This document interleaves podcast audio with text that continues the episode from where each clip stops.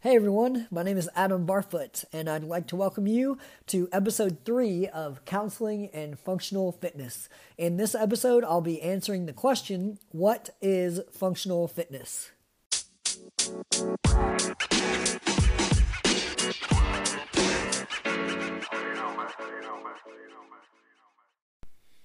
So, in episode one, I gave you all an introduction into the reasons why I started this podcast, and I gave a background about myself also in that episode. And then in episode two, I answered the question, What is counseling? If you haven't listened to those episodes yet, I encourage you to listen to those, and they'll give you more of a background. So, every episode I'm doing in this podcast is building on previous episodes.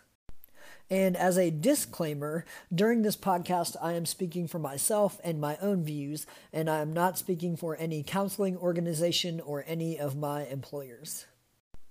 And given those things about the first two episodes, during this episode, I'll be answering the question of what is functional fitness with some general aspects of functional fitness and my views on what functional fitness is, the benefits of doing functional fitness, and some side notes also.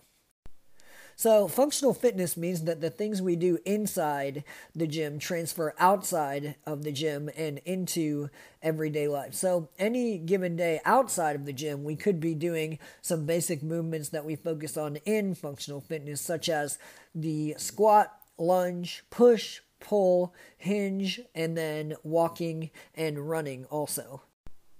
And flexibility and strength are also things that we focus on in functional fitness that we need for life outside of the gym in everyday life also. So to put flexibility and strength into different terms, flexibility is mobility and strength is weightlifting. So when we think of weightlifting, basically weightlifting is and strength is the ability to move external loads well, and that means moving something in addition to moving our body. And then in functional fitness also we learn gymnastics, which means moving our bodies without without an external load or bearing any weight besides our body weight. And so, thinking further about flexibility and strength. So, say, ah, shoot, I dropped something on the floor. I have to bend down to pick that up. So, if I bend down near my feet, that's flexibility or mobility needed to be able to get whatever that is off the floor. And then think of picking anything up off the ground as weightlifting, namely a deadlift, or when we pick something up and put it on our shoulder, that's a clean in weightlifting. And then putting that thing from our shoulder to overhead is a jerk or a press. And going back to those functional movements that we do in functional fitness that transfer into everyday life when we think of a squat. So the that functional movement pattern of a squat we're sitting down and we're standing back up. So say you posted a video from the gym of you doing a heavy back squat and you hear someone say ah i could never do what you do at the gym. I haven't squatted in years. So let's look at and let's think about how many times is that person sitting down and standing back up from their desk or the couch or whatever they're sitting down on and standing back up. And that's a way to answer and look at how many squats that person does in their daily life. And so, kind of zooming out from the squat and looking at functional fitness as a whole. We want to improve in the gym, not just to get better in the gym, but we want to improve in the gym in order to get better at everyday life. So, functional fitness means that we train in order to be prepared for anything that life throws at us. We're not just getting strong to get strong, but we're working to get strong so that we're capable of handling whatever challenge that life presents to us. And whatever challenges life presents us with, we want to be able to respond to those challenges with strength and the ability to respond to those well. So, with functional fitness preparing us for any physical challenge that life could present us with any given day.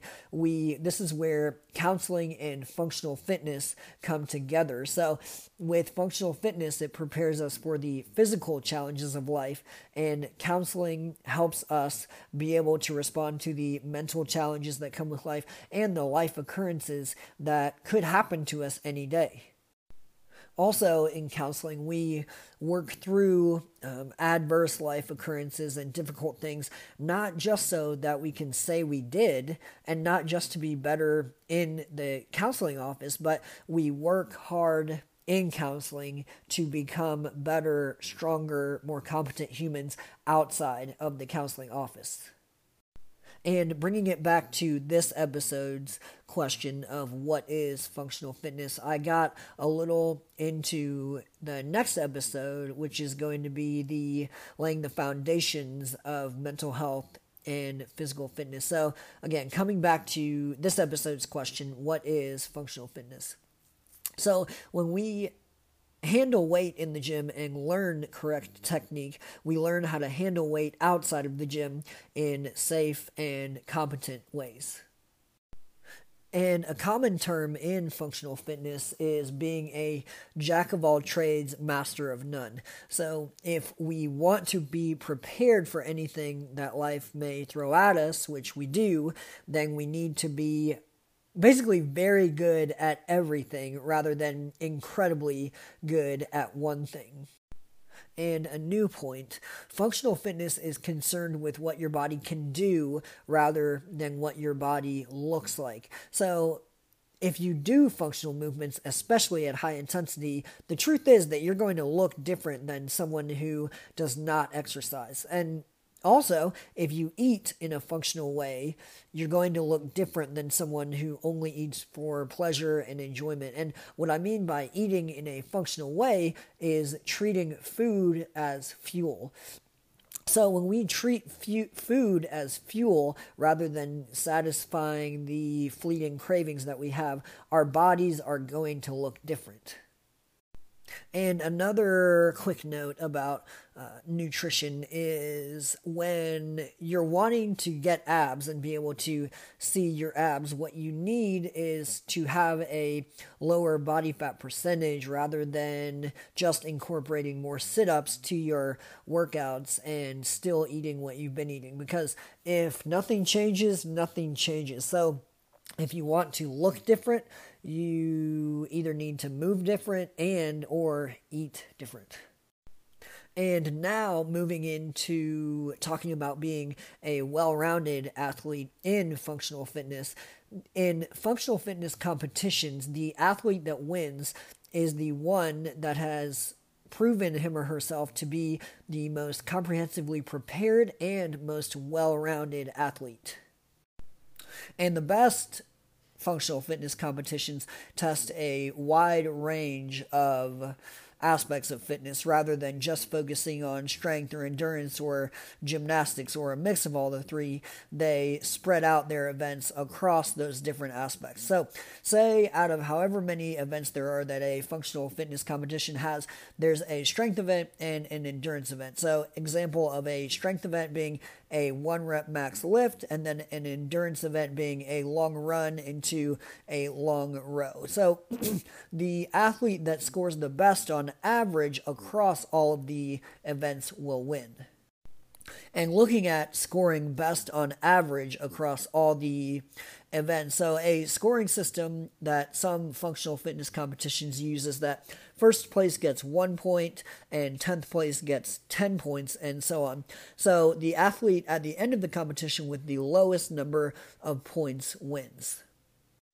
And having the lowest number of points at the end of the competition means that on average you do better than everyone else across all the events rather than just on one single event. So, a person who is incredibly strong but does not have good endurance will not win the competition if they get first in the strength event, then last in that long endurance event, the run and the row, and then toward the back of the pack in the other event. So you the you would rather be the person who gets third in all of the events rather than the person who gets first, first, and then tenth, um, and lower of the pack again in other events.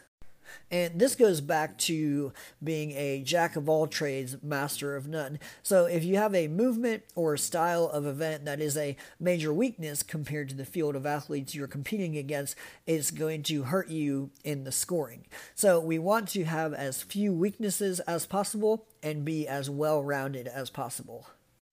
And so, if we want to have as few weaknesses as possible, it means we can't ignore our weaknesses. So, we have to work on our weaknesses if we want to get better at them. And we can't just ignore them and pretend they'll improve without us working on them. And that is everything for this episode of Counseling and Functional Fitness. Before we go, I wanted to give you all a few direct takeaways from this episode. Functional fitness means that the things we do in the gym transfer into everyday life.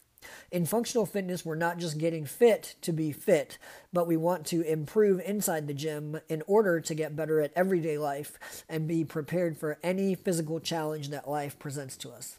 Functional fitness is concerned with what your body can do rather than what your body looks like. And lastly, do not ignore your weaknesses. Treat every situation, even the difficult ones, as situations to learn from and improve directly because of those rather than improving in spite of those. And to end this episode, I will leave you all with a quote from the psychologist Dr. Jordan Peterson. Compare yourself to who you were yesterday, not to who someone else is today.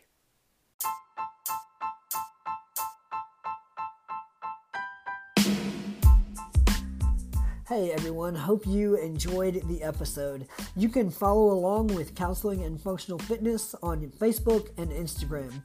You can contact me by emailing counseling and functional fitness at gmail.com or by messaging counseling and functional fitness on Facebook and Instagram. See you next time.